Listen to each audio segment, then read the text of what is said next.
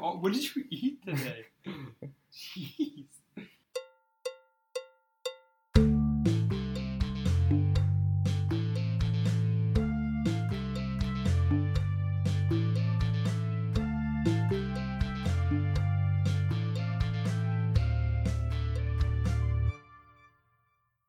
Welcome to Sammy and Scooby Watch Movies, the podcast where we break down what movies have to say about real life issues.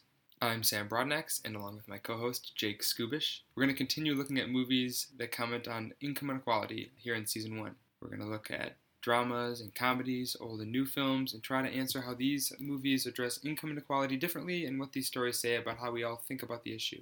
On this episode, we'll be discussing The Florida Project, a film that focuses on the life of a young mother and her daughter near the dreamy but poverty struck region surrounding Disney World. Thanks for calling the Magic Castle, it's Amber. Mm. Yeah, sure do. Thirty-eight dollars a night.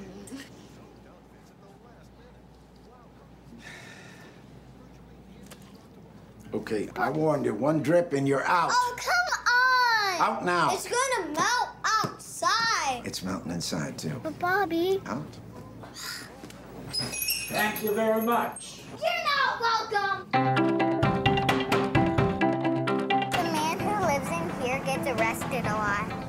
Are rooms we're not supposed to go in.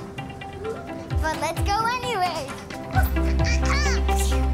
Could you give us some change, please? The doctor said we have asthma and we gotta eat ice cream right away. Here you go. Haley, we got a situation here. Open up. It's only second week of the summer and there's already been a dead fish in the pool. We're trying to get it back alive. Water balloons thrown at tourists. a mother, Moonee. You yeah, Mom, you're a disgrace. There are so many aspects of the Florida Project that make it a truly unique film. It takes place in the town of Kissimmee, Florida, which is just south of Orlando, in a large purple painted motel called the Magic Castle. The film follows the life of the residents in the motel, with the young mother, Haley, and her daughter, Moonee, being the main focus of the plot. The dreamy color scheme and setting that transformed the $35 a night motel into an almost legitimate magic castle sets the stage for the entire film. While the film itself is focusing on the life of a family that survives paycheck to paycheck, it almost feels like the dream of a young child thanks to the tireless effort of Haley, who works to provide a life of fantasy and endless possibilities for her daughter. Between the contrasting existence of the characters living in poverty and the setting of Disney World and the complexity of the characters themselves, there are so many aspects of this film to deconstruct. The film comments on everything from childhood, the transition to adulthood, to even what it means to be a parent, as well as rural poverty, and so much more. So, with so much going on in this movie, what stood out to you most, Jake? I think my first thought when I think about the Florida Project is just how different it is in terms of income inequality with some of the other movies we're going to watch.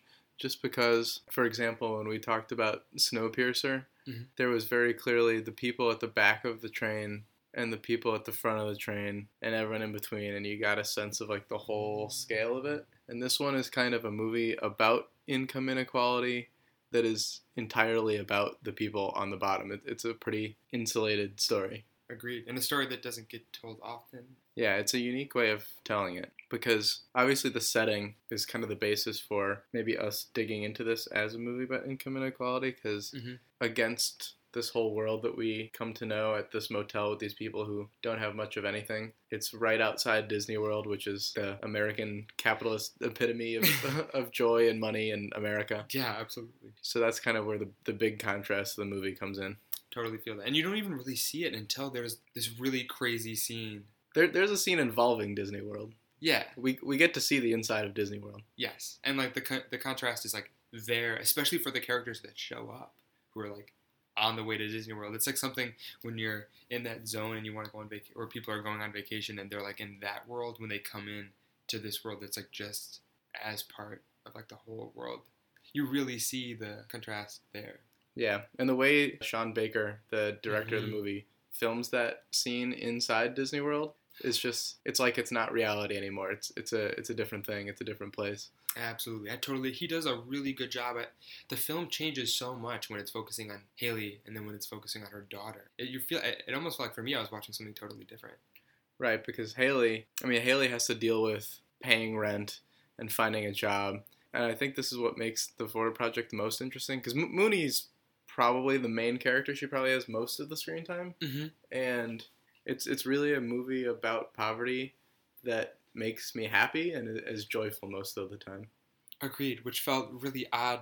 Watching it, I was kind of lost the first time I saw it in like what was happening in the film and the emotions I was feeling, and almost forgetting how sad and real the film was. The movie only got I think one Oscar nomination just for Willem mm. Dafoe's performance. Wow.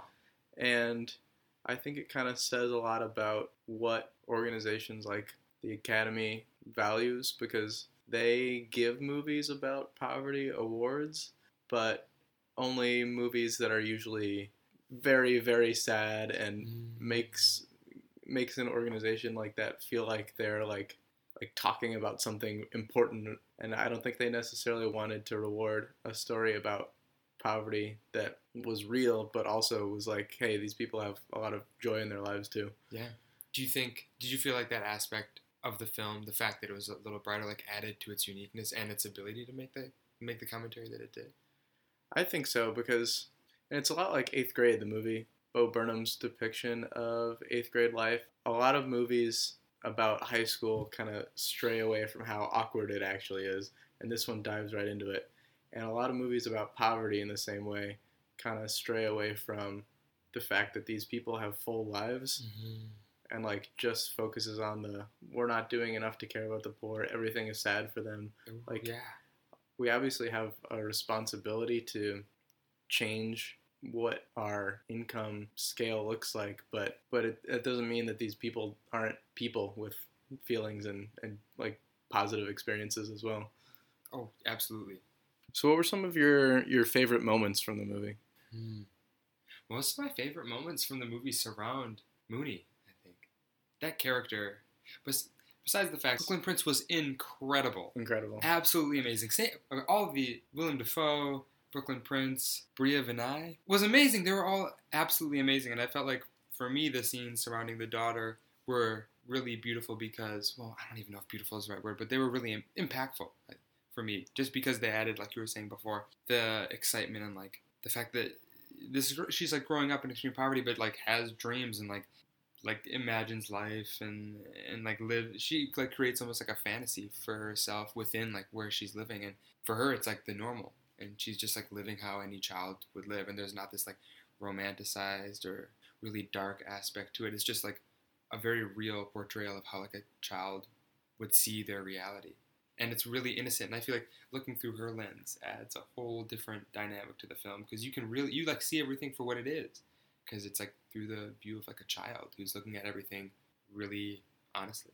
Yeah, and that, that's why it's so interesting when the movie, in a few scenes and more towards the end, kind of brings in people outside the community. Mm-hmm. Because most of the movie is just the motel patrons. Like, there's that one sequence with the guy with the wristbands. And oh yeah, he uh, thinks he had his wristbands stolen, shows up at the motel, and he has this confrontation with Haley and with Bobby, and he calls the place a dump after Willem Dafoe says something about the residents, and, and he says like these these people aren't residents. This isn't a hotel. This is a dump. mm-hmm. And if we were him in his place, and we were with our family on vacation, like driving by, going to Disney World, we probably would think it was a dump. But after we've spent an hour plus ingrained in this community, it seems insane that anyone could call it a dump. And I, I think that's what the movie does so well. And then there was another scene that was also really, I thought, just added to the dynamic of the movie. That was um, there was a couple that showed up on their honeymoon that meant to reserve a spot in the magic, like the actual magic castle, Right, in Disney World. hmm and ended up reserving a spot by accident. Or he didn't even do it; he had somebody else do it for him, which just really did a good job of showing how much of another world they came from.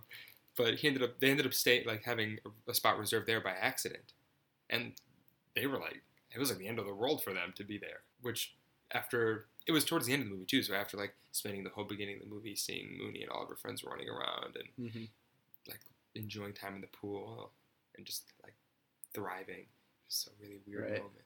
And we do get glimpses of them being like aware of the outside world. Whenever the helicopters take off to like take tourists to Disney World, they're always flipping them off. Like, Mhm.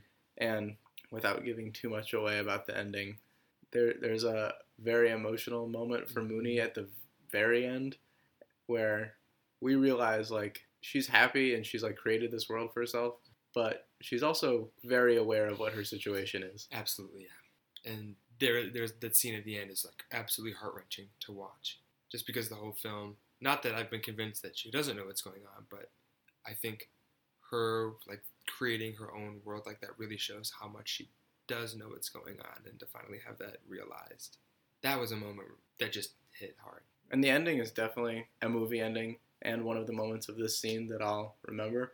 But I think, like overall, the moments I remember are the ones that are the happy moments, where she's like Moonee and her friends are walking around eating ice cream. Yeah.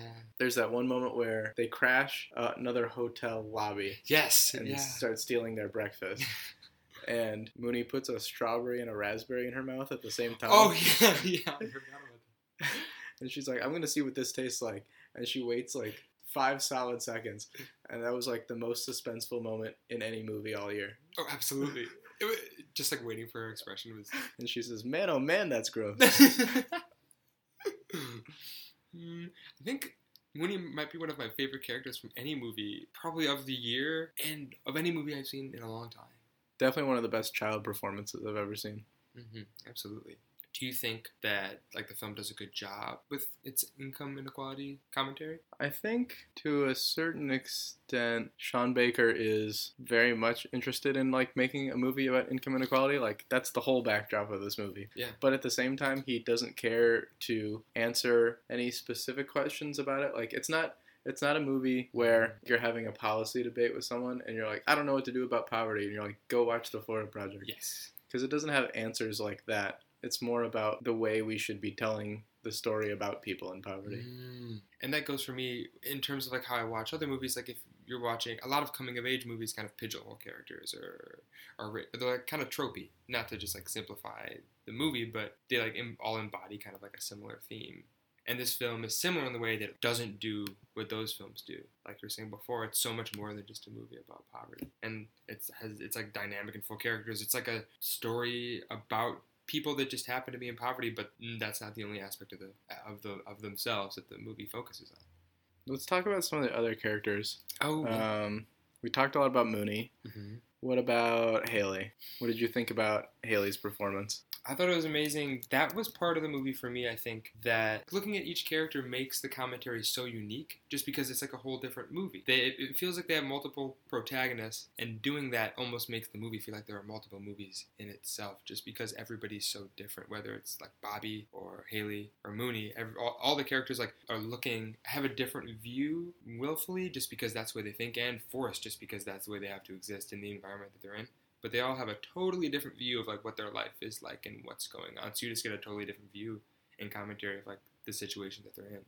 And Haley was a character that was it was so hard for me to watch because she like was so forced to like actualize and realize her position. As much as she was a child, she was deaf. I mean, she was a mother and an adult, and like really had to take ownership, but also had the responsibility of protecting her daughter Yeah. and it was really not exhausting. It's not definitely not the right word because it was enjoyable to watch, but it was hard to see someone have to go through that to like go out and do whatever they could and feel the real stress of like maybe not being able to survive and then come back and be super excited and almost put on a show for someone that you really care about.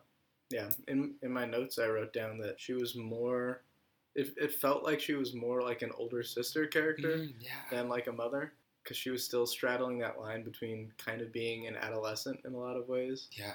and she's just a really interesting character because she's trying so hard for Moonee, and she really is creating a great life for her. And by the end, we kind of do see that maybe she is the one with her best interests at heart. hmm Um, but at the same time, she's in a lot of ways completely immature and completely irresponsible. And it's just an interesting character to hold up against kind of the stereotype that some people always have of like the poor are like lazy and irresponsible and can't take care of themselves. And then the other side are like, no, we just are not supporting them enough hmm and Haley is just kind of something that doesn't belong to either of those. Agreed. Just another reason why this film is so unique. Yeah, she's like someone who definitely needs support for herself, which was crazy. But it's just like a really another another cool aspect of the film is when Bobby comes in, he's almost like that support system for her. Yeah, we haven't talked about Bobby at all, and Mhm. Willem Dafoe is great. Yeah, oh, definitely. He's the, I mean, he's the manager of the hotel, but he's also kind of the community caretaker and the law enforcement, and Yeah, he's trying to get paid, but he's also trying to actually create like something that's a real community. definitely. You can, I mean, you can tell that he definitely has the interests, the residents' interests, like their best interests at heart. Throughout the whole film, there's a there's a moment. Well, I mean, he lets people stay at the hotel for long periods of time, and is like willing to move people rooms so they can't get in trouble, and is pretty lenient with rent for a lot of people. I love that absolutely gorgeous shot where I, f- I forget what he'd been doing right beforehand, but he, he was like running around. I think he was trying to turn the electricity back on After the kids that- shut it off. after the kids shut it off. yeah. And then it's like sundown and he lights up a cigarette and then all the lights in the motel go on. And it's just beautiful. That's amazing. Is that also the scene where people like start opening their doors and they have like a wide frame? Oh, Yes, that yeah. was amazing. I saw something on that or read something about that where someone was saying that um, this was the case for some of the people that were filming in that scene as extras, but a lot of the people were actually residents of like motels in Florida that were part of that scene, Mm. which is pretty unbelievable. I mean, it goes along with the reality that Sean B- Baker creates in the movie. Yeah, and the wide shot definitely gives you a sense of like just the common experience that they all have. Absolutely, yeah. It's like its own ecosystem. That's the thing about this movie. Like we could keep talking and talking, and I could just point out like individual shots or individual scenes just over and over. Because that's really Oh, yeah. a lot of the time we've been talking about characters and performances and what it means for like poverty. There's not really a firm plot. It's just kind of about these people living here, hmm Yeah. and it's just a collection of great scenes. Oh my gosh, yeah. Yeah, even going beyond the characters. That was I mean, the characters made the film, but the cinematography was incredible. Even just like the layout and the, the set design pieces just made it feel so dreamy. Like when um when the characters or all the, all the children ran they run off to like a series of other houses I think that Bobby owns. And it, it almost feels like they're going to a whole other planet Yeah, just because the film is so just builds up the environment of the motel so much and then when they leave it feels like a whole nother world that's what I love so much about Sean Baker's movies. This one and Tangerine, the movie he made before this about uh, two black transgender prostitutes in Los Angeles, I believe. He's just like taking these areas that are normally portrayed in movies as like completely run down and dirty and gross, and like these like sides of the road and motels are just like the most beautiful places on earth to him. oh agreed. And it, some movies i feel like especially movies that comment on poverty or have social commentary make this big grand kind of statement like you were talking about before where they have some big purpose where they feel like they they, they feel like they have to take on so much. But sean baker's movies are so honest. Hmm and they're just like very real. Yeah, there's not like one lesson. The I did I did mark this one quote. I think for most of the movie, he kind of strays away from saying anything specific and kind of just letting the story unfold. Mhm. But there's one quote that I think kind of has some subtext, um, where Moonee and Jancey are are hanging out in a tree eating jam, oh yeah and Moonee says, "You know why this is my favorite tree?" And Jancey says, "Why?" And Moonee says, "Cause it's tipped over and it's still growing." Oh my gosh And it's kind of, I mean, I, I think it's kind of intended to speak to like, yes, it's like the way our society is set up. Like we've kind of tipped these people over sideways, but they still created their own thing anyway. Yeah, that was one of those moments where you're like, oh my goodness, okay. I had I had one written down at the end, another quote about without giving too much away. Mhm. Somebody from the outside says to Moonee, "You're such a big girl," and Moonee says, "No, I'm not." Like she she's like fully aware that she is a child and like she, she doesn't have to be like pandered to or condescended to. Yeah, oh, definitely. And it just shows like how aware of her reality she is. Oh, absolutely. And then there's another quote where she says, something's going on, and she says, "I can always tell when adults are about to cry." Mm. And that's another where it's she's like very aware of what's going on and like what the people in her life are going through, especially in that moment. Yeah, Sean Baker gives a lot of time for the kids to play with lighters and make armpit noises, Yeah, and then he also says like, "Look, these people are really smart, even though they're six. absolutely. hmm hmm Did any aspect of the film not work for you? I, I don't I don't think anything doesn't work for me with this movie. I think I think if you wanted to get to some complaints about the scope of it, I mean, it is a movie basically about white people in poverty Mhm. um, and just focusing on that perspective. But I don't I don't think Sean Baker was necessarily putting them on a pedestal or, or ignoring um, other folks who experience that kind of thing to a greater degree. Mhm. He was just kind of he was telling the story that he knows, and he was telling just that story. Yeah, it was something that I, I didn't think I thought about while I was watching it. Just I think just based on the fact that it felt so personal to like the characters in it. And it's so tied to a place. Like it's called the Florida Project. It's about these people in this situation. Yes, and like not in a city, kind of. Um, it feels pretty rural. I can't really think of anything either, though. I'm struggling to come up with something that didn't work for me. So, what are your final thoughts on maybe what this movie says about poverty and income inequality? And what's your like when we, we look back on this collection of movies, like Yes. the Florida Project taught us.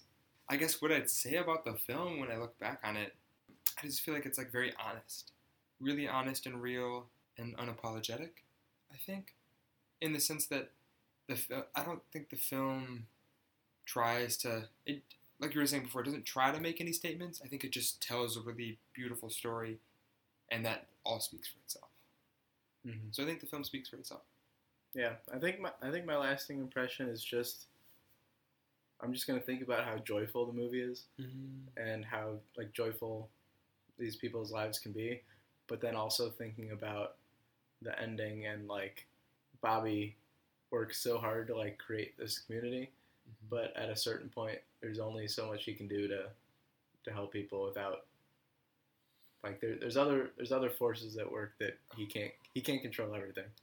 that's another part of the i guess just film that aspect of it is it, it's so enclosed so that's something i wasn't even thinking about like the structures that were in place and like how easily all of that could be changed by like a visit from the police or just because in the film it i mean they definitely kind of remove all outside forces for a while Right. kind of entranced in what's going on because I mean that's what their lives are like. It's like it's not like they're thinking about like the greater structures at work of why they live in motel. They're just like thinking about paying the week's rent Mhm. and eating some waffles yeah or getting ice cream or getting ice cream. mm-hmm. Any other scenes? Mm-hmm. I wrote down the moment where Moonee and her friend are like yelping into the fan. I thought that was really fun. that was a good scene Uh, the fire scene. Fires. Oh my gosh. but it seems like that then. I don't know. The it's n- not like any other movie that's about poverty. It's it's crazy. It's I, it felt like uh almost some like old light coming of age not movie at some points. Mm-hmm. just so odd. That and then there was another scene too. The um, or I guess character, the older woman. I think she had daughters that Moonee was friends with, and initially like did not want to be around or associated with Haley, and then became closer to them later on. I thought she was a really interesting character. Yeah, and they just bonded over having, like, basically, an act of like, I don't know, like property damage, Yeah, and then they just bo- bonded pretty quickly just because how similar their situations were. ended up like having a sleepover, I think. Yeah. And okay, the scene with where one of the Moonee's friends, one of her best friends, um, who's the daughter of some uh, one of Haley or the son of one of Haley's friends. I think it was him. He throws a fish in the pool because he's trying to bring it back to life. Oh yeah, that was a scene that in the beginning was like, oh my, just really brings out the childlike feel of the movie. Thank you for listening, and join us for our next episode when we talk about two Charlie Chaplin movies that tackle these issues.